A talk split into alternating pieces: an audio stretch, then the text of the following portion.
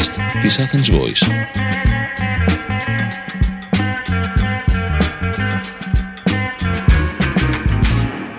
Η Νεφέλη Μεγ πιάνει από αυτοφόρο την επικαιρότητα και τη σχολιάσει σε πρώτο και τελευταίο βαθμό. Καλησπέρα παιδικοί μου φίλοι και καλώς ήρθατε σε ένα ακόμα επεισόδιο Μπούκλα 99 το εβδομαδιαίο podcast που ευελπιστεί να σας κρατάει παρέα στο περπάτημα, στο μαγείρεμα, στο καθάρισμα, στο αμάξι. Αυτή είναι και η πιο popular ε, δραστηριότητα για να ακούσει το podcast, από αυτά που μου λέτε εσείς δηλαδή. Και αναρωτιέμαι εσείς πού το ακούτε τούτο εδώ το podcast, να στείλετε να μου πείτε, ε, διότι με βοηθάει έτσι στη ροή του λόγου. Ξέρω αν πλένεις πιάτα, μπορεί να πω σε κάποια φάση δεν τα ξέπλυνες καλά αλλά και τα πιάτα. ναι, μόνη μου. Λοιπόν, ελπίζω να περάσατε πολύ ωραία το τρίμερο της Πρωτομαγιάς.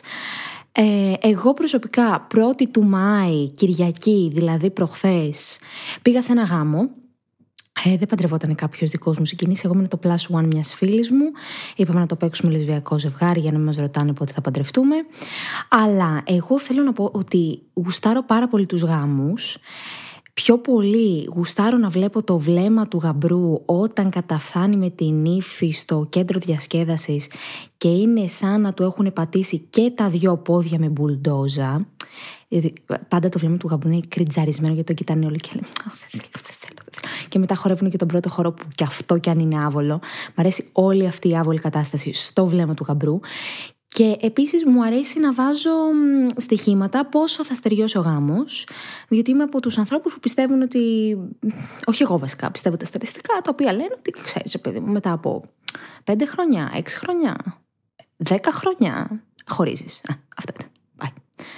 Αλλά και, και έχω πέσει μερικές φορές έτσι σε προγνωστικά μέσα, Παρ' όλα αυτά μου αρέσει να βάζω στοιχήματα. Επίσης μου αρέσει πάρα πολύ να τρώω κουφέτα. Και αυτός ο γάμος είχε πολύ ωραία κουφέτα. Είναι από αυτά τα βραχάγια τα κουφέτα, όχι εκείνο με το αμύγδαλο. Και είναι εντάξει, σπα δόντι. Και αν δεν έχει σπάσει, το ξανασπάς, δηλαδή δεν. Αλλά τα άλλα τα κουφέτα που είναι έτσι σοκολατοειδο φάση μου αρέσει πάρα πολύ. Και σε αυτό το γάμο επίσης θέλω να πω ότι η νύφη είχε ζητήσει να φορέσουμε όλα τα κοράσια ροζ για τον απλούστατο λόγο να μην ξεχωρίζουμε από αυτήν.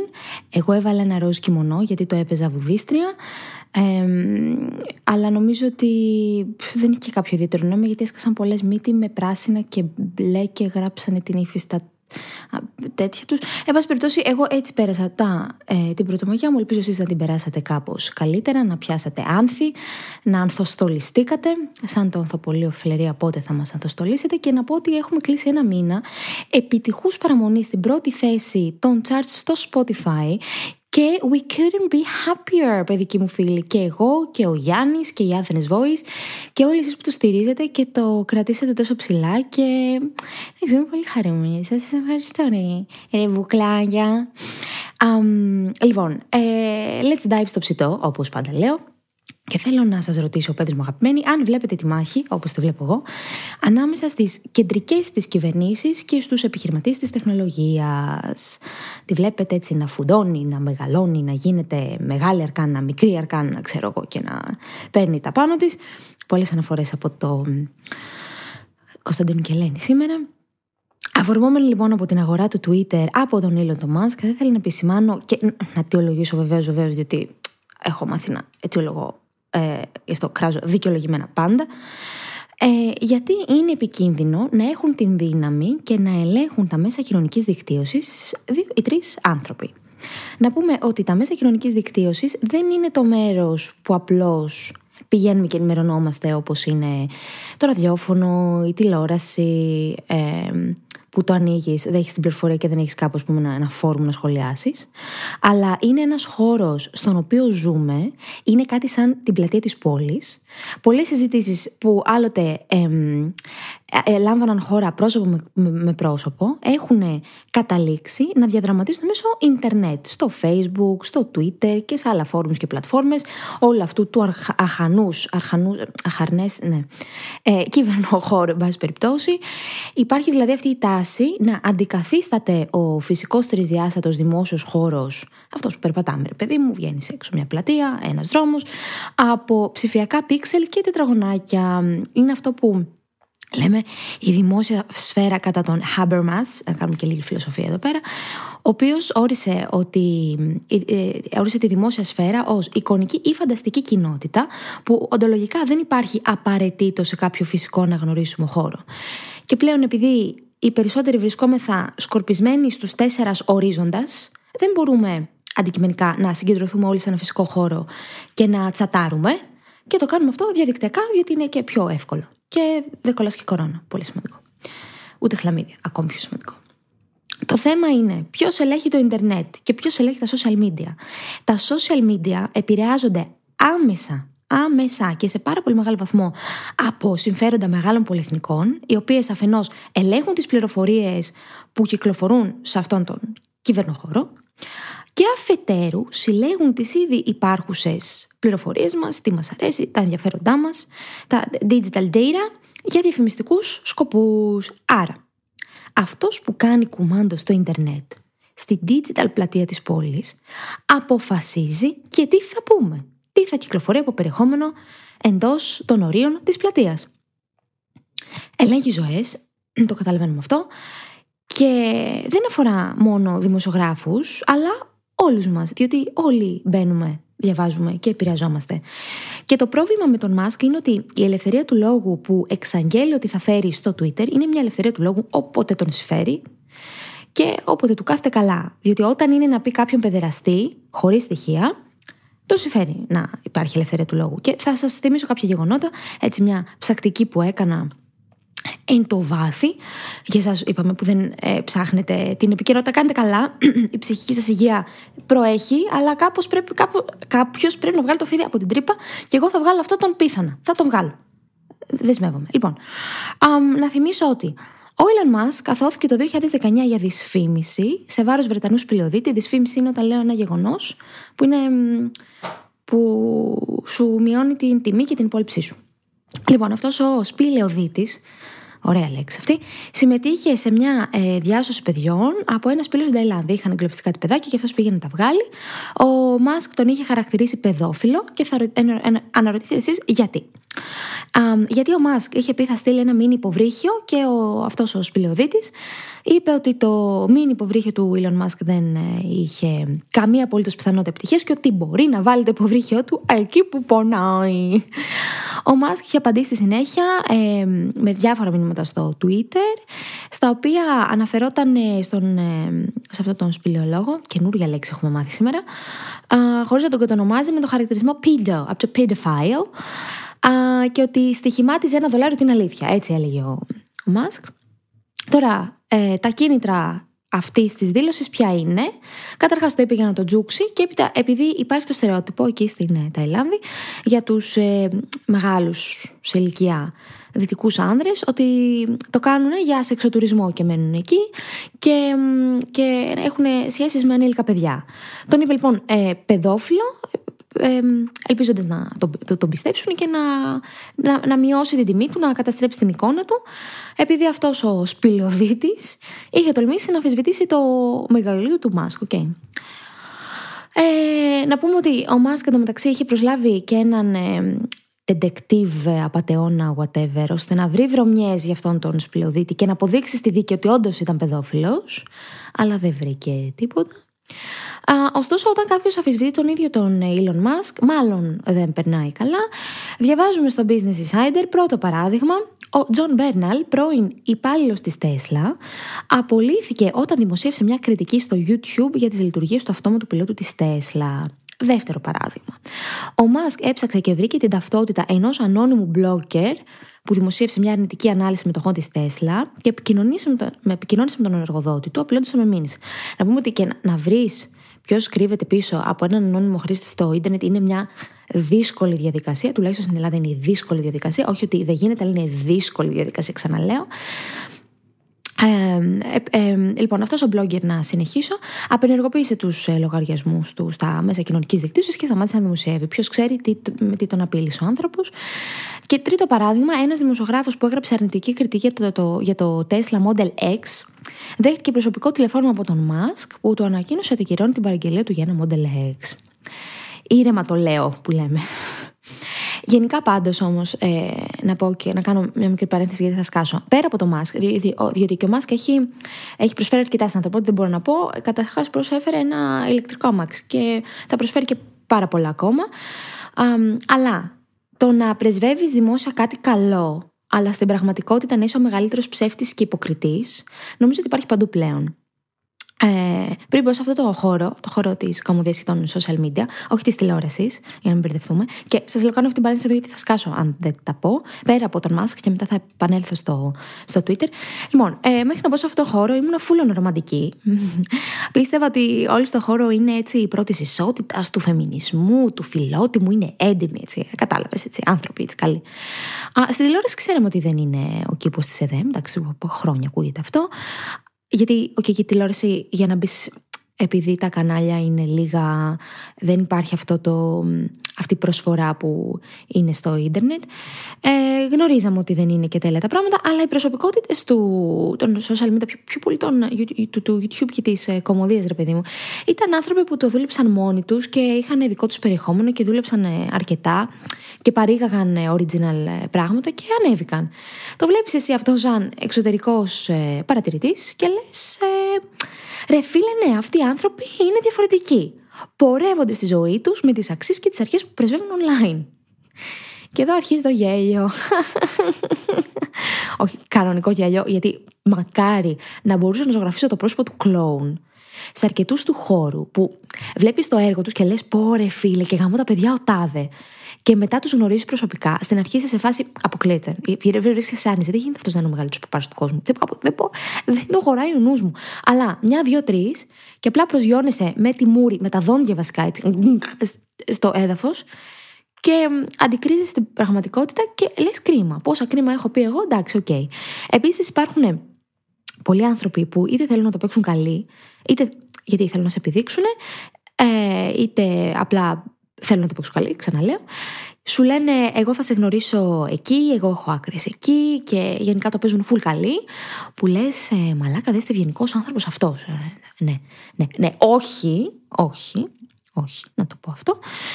Ε, είναι πολλοί άνθρωποι, πολλοί άνθρωποι με κόμπλεξ που θα, θα εκμηδενήσουν την επιτυχία σου και θα βρουν χίλιες δυο δικαιολογίες για να σου πούνε ότι αυτό που έκανες δεν έχει καμία σχέση ε, και καμία σημασία για, για, το, για το χώρο, ρε παιδί μου. Ότι εντάξει, και που το έκανες και που έφτασες εκεί, εντάξει, εντάξει ξεπέζεψε. Ε, άνθρωποι αυτοί που επίσης θα κάνετε μαζί μια δουλειά και δεν θα σας ταγκάρουν. Και αυτό ε, θα μου πείτε εσείς τώρα, σας φαίνεται πάρα πολύ γελίο. Τώρα εντάξει, για ένα tag, κάνεις έτσι, μωρή τσόλα. Ε, θα πω εγώ ότι σε εμάς, παιδιά, η, το tag είναι το, το Α και το Ω. Είναι, είναι σαν να γράφετε μαζί μια διπλωματική εργασία ε, και να ρίχνετε πάρα πολύ δουλειά και ο συνεργάτης σας να μην αναφέρει το όνομά σας στο, στο paper, ξέρω εγώ. Είναι, είναι ακριβώς αυτό το πράγμα. Εμένα μου το έχω κάνει τέσσερις φορές. Και πραγματικά όλα αυτά, για όλα αυτά που αναφέρω, αν δεν έχεις το στομάχι να, να αντιμετωπίσεις αυτή την, ε, αυτό το backstabbing μερικές φορές και ε, ε τις τρικλοποδιές που σου βάζουν άλλοι. Εντάξει, λογικό είναι, πολύ ανταγωνιστικός ο χώρο. Ε, δεν, θα το, δεν θα το αντέξεις και θα, θα τσακιστείς και θα σηκωθείς να φύγεις. Να πω βέβαια όμως ότι ο χώρος έχει, έχει, έχει χώρο για όλους σε αυτό το χώρο. Απλά κάποιοι δεν θέλουν να, το, να το παραδεχτούν. Τέλος πάντων, εγώ ευτυχώς είχα και έχω Γιάννη ο Περατέρ Ταντέξ, ο οποίος με έχει σώσει από πολλά nervous breakdowns όσον αφορά τα σκατά που έχω φάει στο χώρο. Και ένα standing ovation για τον ε, Γιάννη Τόμιτς, παρακαλώ, παρακαλώ. Ναι, τέλεια. Λοιπόν, ε, και μετά από αυτή τη τεράστια παρέκταση που έκανα, ε, τα κουτσομπολιά και because I'm gonna spill some tea more, ξαναγυρίζω στο Twitter για, γιατί θα τσιρίζει και ο Γιάννης. Λοιπόν, ε, θέλω να πω ότι πλήρης ελευθερία του λόγου στα social. Ε, νομίζω το καταλαβαίνουμε όλοι ότι σημαίνει και διαιώνιση όλων των παθογενειών τους από ακραία ρητορική μίσους. Και έχω κάνει ένα πολύ ωραίο βίντεο για τη ρητορική μίσους στο YouTube, στο κανάλι μου. Να, θέλουμε, να πάτε να το δείτε αν θέλετε να μάθετε και κάποια νομικά μέσα παρα, ε, πάνω σε αυτό. Ε, παραπληροφόρηση, fake news, στρατολόγηση τρομοκρατών, όλα αυτά τα, τις ωραίες παθογένειες του, του, του, Twitter, ακόμα και παρεμβάσεις σε εκλογές. Ε, δεν ξέρω αν είχατε δει το The Great Hack με το σκάνδαλο που είχε γίνει με την Cambridge Analytica, είναι στο, στο Netflix, πάρα πολύ ωραίο ντοκιμαντέρ. Για να υπενθυμίσω επίσης στο επιβατικό κοινό ότι η άσκηση της ελευθερίας της έκφρασης δεν είναι και απεριόριστη. Ας πάρουμε για παράδειγμα το ελληνικό το Σύνταγμα, που λέει στο άρθρο 14 παράγραφος 1, εγγυάται το Σύνταγμα μας την ελευθερία, αλλά όχι την ελευθεριότητα. Υπό την έννοια ότι η ελευθερία τελεί υπό την τήρηση των νόμων του κράτους, που συνεπάγεται ότι αυτός που λέει αυτά που θέλει να πει έχει ευθύνες και υποχρεώσεις. Θεμιτοί και οκ περιορισμοί της ελευθερίας της έκφρασης είναι, για παράδειγμα, σε θέματα ε, ασφάλειας της χώρας, υγείας, ε, ηθικής, εδαφικής ακαιρεότητας της χώρας, υπηρεσιακού απορρίτου, πρόληψη εγκλημάτων, διάφορες δυσφημίσεις, συκοφαντικέ δυσφημίσεις. Ε, και αυτά δεν θα κάνω νομική παρέκταση, θα, θα σας ζαλίσω δεν θέλετε. Πάω λοιπόν πίσω στο Twitter. Back to Twitter. Μέχρι σήμερα το Twitter ήταν μια πολυμετοχική εταιρεία με διοικητικό συμβούλιο που έπρεπε να ακούει όλους τους ε, stakeholders. Τώρα ο Musk θα το κάνει μια 100% ε, δική του προσωπική εταιρεία και όταν κάποιος δεν έχει να λογοδοτήσει κάπου, είναι, εμένα μου φαίνεται παράλογο να πιστεύεις έναν άνθρωπο που δεν λογοδοτεί σε κανέναν σε σχέση με αυτούς που λογοδοτούν π.χ. πολιτικοί. Εντάξει, τώρα γελάμε, αλλά ένας πολιτικός έχει να λογοδοτήσει κάθε τέσσερα χρόνια και νωρίτερα στο λαό του, γιατί ουσιαστικά θέλει να επανεκλεγεί. Οπότε είναι πιο εύκολο να τον, ε, να τον ελέγξεις. Υπάρχουν μηχανισμοί έλεγχου και αυτό το έχω αναλύσει σε βίντεο. Ε, τι promoting κάνω σήμερα, Παναγιά μου. Και να, να κλείσω με το Twitter, όχι το podcast, έχουμε ακόμα, ε, ότι η συμμετοχική δημοκρατία, α, το να είσαι ένας ενεργός πολίτης, να το πούμε έτσι, προποθέτει ότι υπάρχει ελεύθερη ροή των πληροφοριών. Ναι. Γιατί αυτό, γιατί οι πολίτες πρέπει να είναι σε θέση να επιλέξουν οι ίδιοι και να διαμορφώσουν ελεύθερα την ιδεολογία τους, τη γνώμη που τους εκφράζει και να μην επηρεάζονται από τα συμφέροντα που κάποιος τρίτος έχει φυτέψει τη συνείδησή τους πετάγοντάς τα στο newsfeed ας πούμε. Um, η οποιαδήποτε παρέμβαση μεταξύ αυτής της μετάδοσης των πληροφοριών που βλέπεις εσύ στο social media σου α, και της λήψης αυτών από εσένα, αυτό που βλέπεις και λαμβάνεις και προσπαθείς να διαμορφώσεις μετά μια άποψη, αυτή η ε, παρέμβαση ακυρώνει αυτομάτως αυτή τη διαμόρφωση, την ανεξάρτητη, ε, τη διαδικασία διαμόρφωσης ανεξάρτητης πολιτικής άποψης. Πολλά σαρδάμ σήμερα. Νομίζω ότι έχω αρχίσει να, να, να παθαίνω εγκεφαλικά. Εν πάση περιπτώσει, θέλω να πω ότι Κατάλαβα τι θέλω να πω. Αυτό θέλω να πω. Το είπα παραπάνω. και θέλω να προχωρήσω και να ρωτήσω αν είμαι η μόνη που ανησυχώ για το ποσοστό της ε, Μαρίν Λεπέν στις γαλλικές εκλογές. Είμαι μόνη. Είμαι. Ε, δεν ξέρω. Όταν ο πατέρας της Λεπέν, που ήταν ιδρυτής του ακροδεξιού εθνικού μετώπου πριν από 50 χρόνια, κατάφερε για πρώτη φορά να περάσει στο δεύτερο γύρο των προεδρικών εκλογών, είχε λάβει φίλες και φίλοι μόλις 5 εκατομμύρια ψήφους και 18%.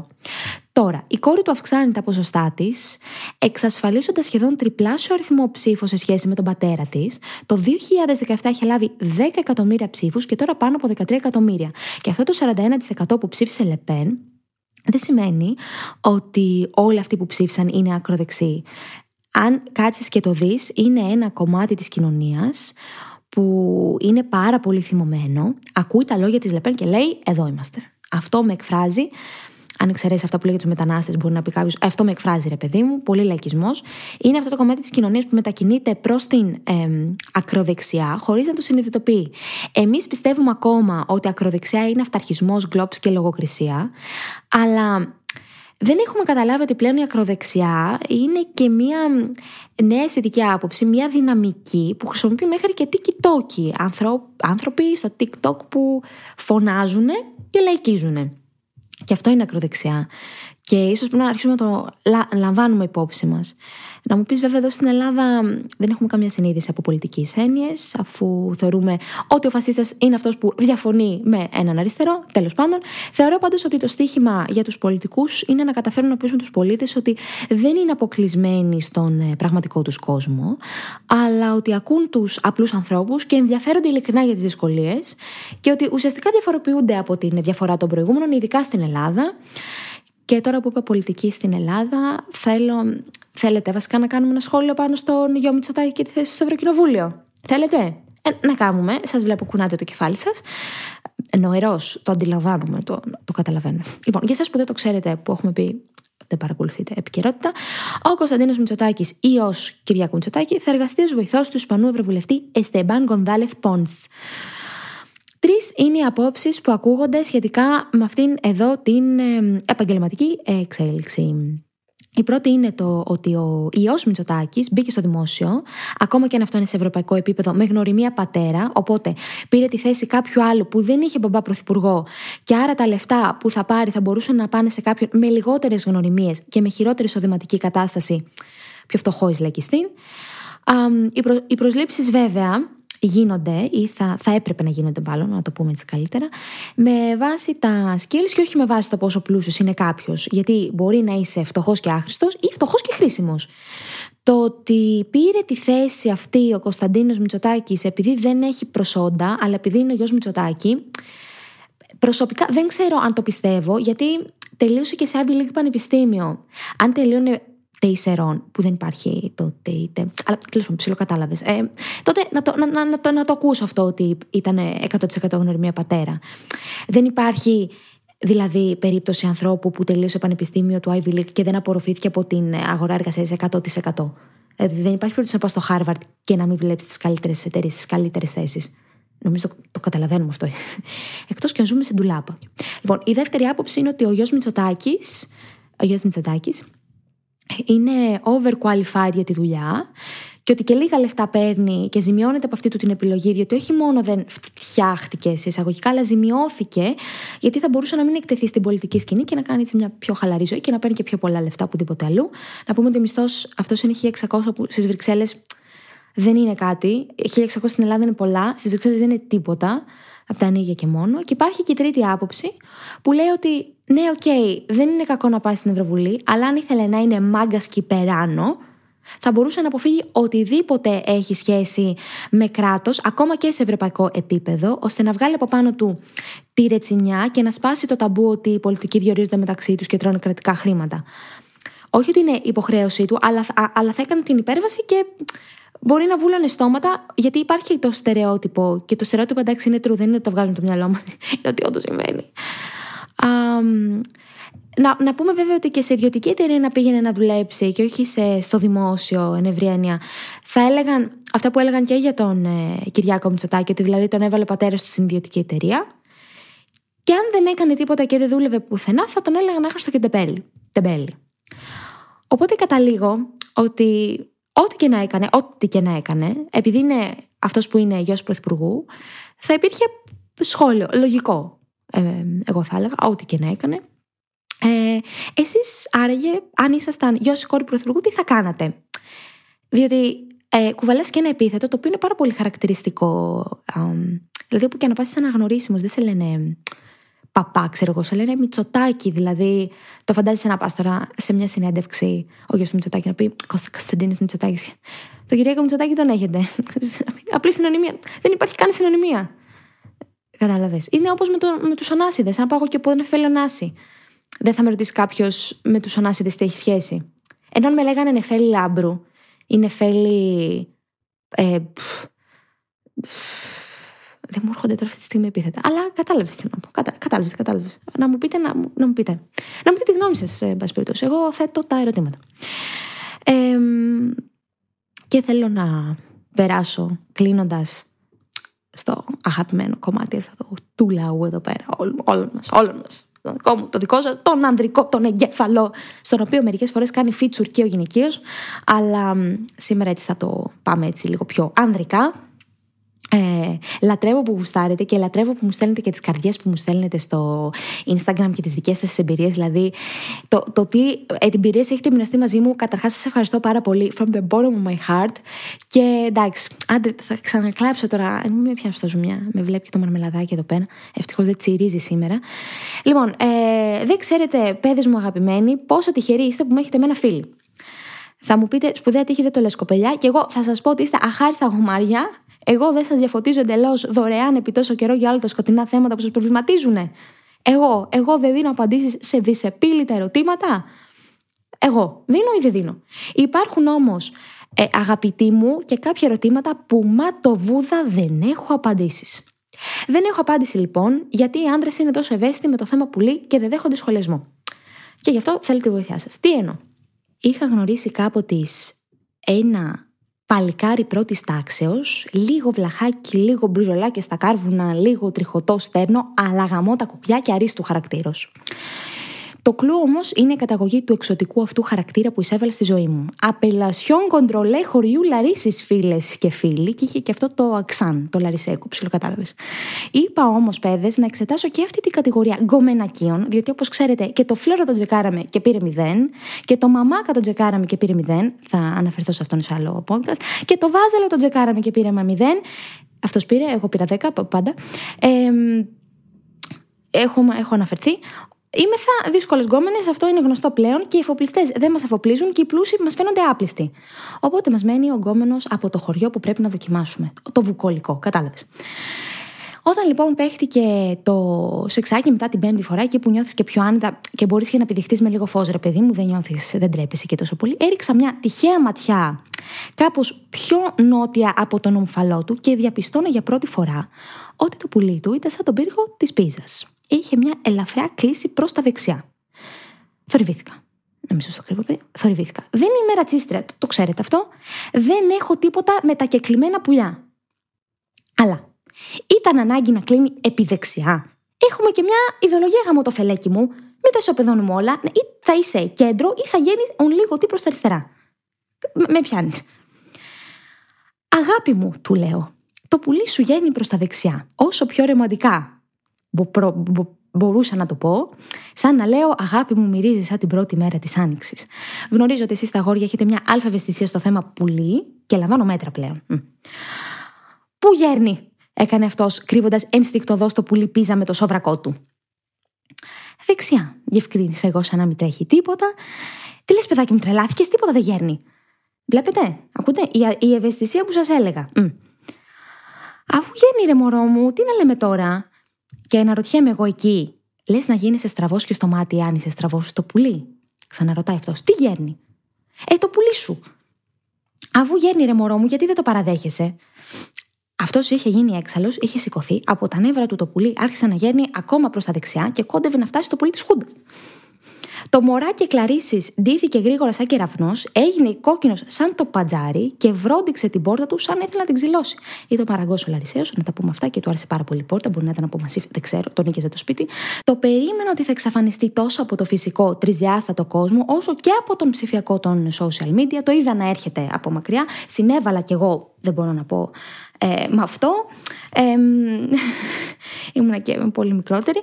Αυτό που δεν περίμενα βέβαια είναι το μήνυμα που μου ήρθε μετά από μια εβδομάδα στο κινητό, το οποίο μου άφησε εννοεί έχω να σας πω και γεμάτη σκέψη, διότι ξέρω ότι μοιάζω σκληρή και αμήλικτη, αλλά δεν αληθεύει να το πούμε. Κατά βάθος είμαι ένας γλυκός και υποχωρητικός άνθρωπος, γεννημένος για να ευχαριστεί το κοινωνικό σύνολο και κυρίως το υποσύνολο των ανδρών. Να το πούμε αυτό.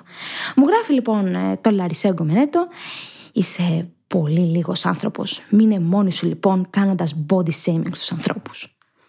Τρελό fatality. Και αναρωτιέμαι εγώ φίλες και φίλοι. Έκανα, έκανα body shaming στο πουλί που στράβουνε. Ε, δεν συγγνώμη. Αν εμένα η μία μου ρόγα κοίταζε ε, τη Δύση και την άλλη τη Ανατολή. Ε, ήταν ένα αντικειμενικό γεγονός και μου έλεγε κάποιος αληθορίζεις. Του λέω ναι, να το, να το συζητήσω. Δεν είναι ότι του είπα κάτι που. Ε, τι να πω, δεν ξέρω ρε παιδιά. Είναι αυτό body shaming. Όταν είναι μια αντικειμενική αλήθεια. Μπορεί να μου πει κάποιος, το ένα σου μάτι είναι μπλε και το άλλο σου πράσινο. Αν ήταν, αν δεν ήταν. Κατάλαβες τι εννοώ. Ε, θέλω τη γνώμη σας να μου πείτε ε, τι έχετε πάνω σε αυτό, να μου πείτε, να μου στείλετε αν έκανα body shaming. Αν θεωρείτε ότι έκανα λοιπόν body shaming στο Λαρισαίο ε, Γκομενέτο, να μου στείλετε μια μαύρη καρδιά. Αν θεωρείτε ότι Εντάξει, ήμουν λίγο μαλάκο. θα μπορούσα να μην το είχα πει βέβαια. Αλλά ότι δεν ήταν αυτό body shaming αντικειμενικά, να μου στείλετε μια ε, κόκκινη καρδιά. Λοιπόν, ε, σας ευχαριστώ πάρα πολύ που μείνετε σε ένα ακόμα επεισόδιο του Book 99 και θα σας δω όλους την επόμενη εβδομάδα. Μην ξεχάσετε να βάλετε αστεράκια στο ε, Spotify, αν σας αρέσει αυτό. Πέντε αστεράκια εκεί που λέει Rate the Show, στο Spotify, στο Bookla 99 και μπουκλάκια μου, φιλιά πολλά. Ήταν ένα podcast από την Athens Voice. Μπορείτε να ακούσετε τα podcast της Athens Voice στο athensvoice.gr και στο Spotify, στο Apple Podcast και το Google Play Music.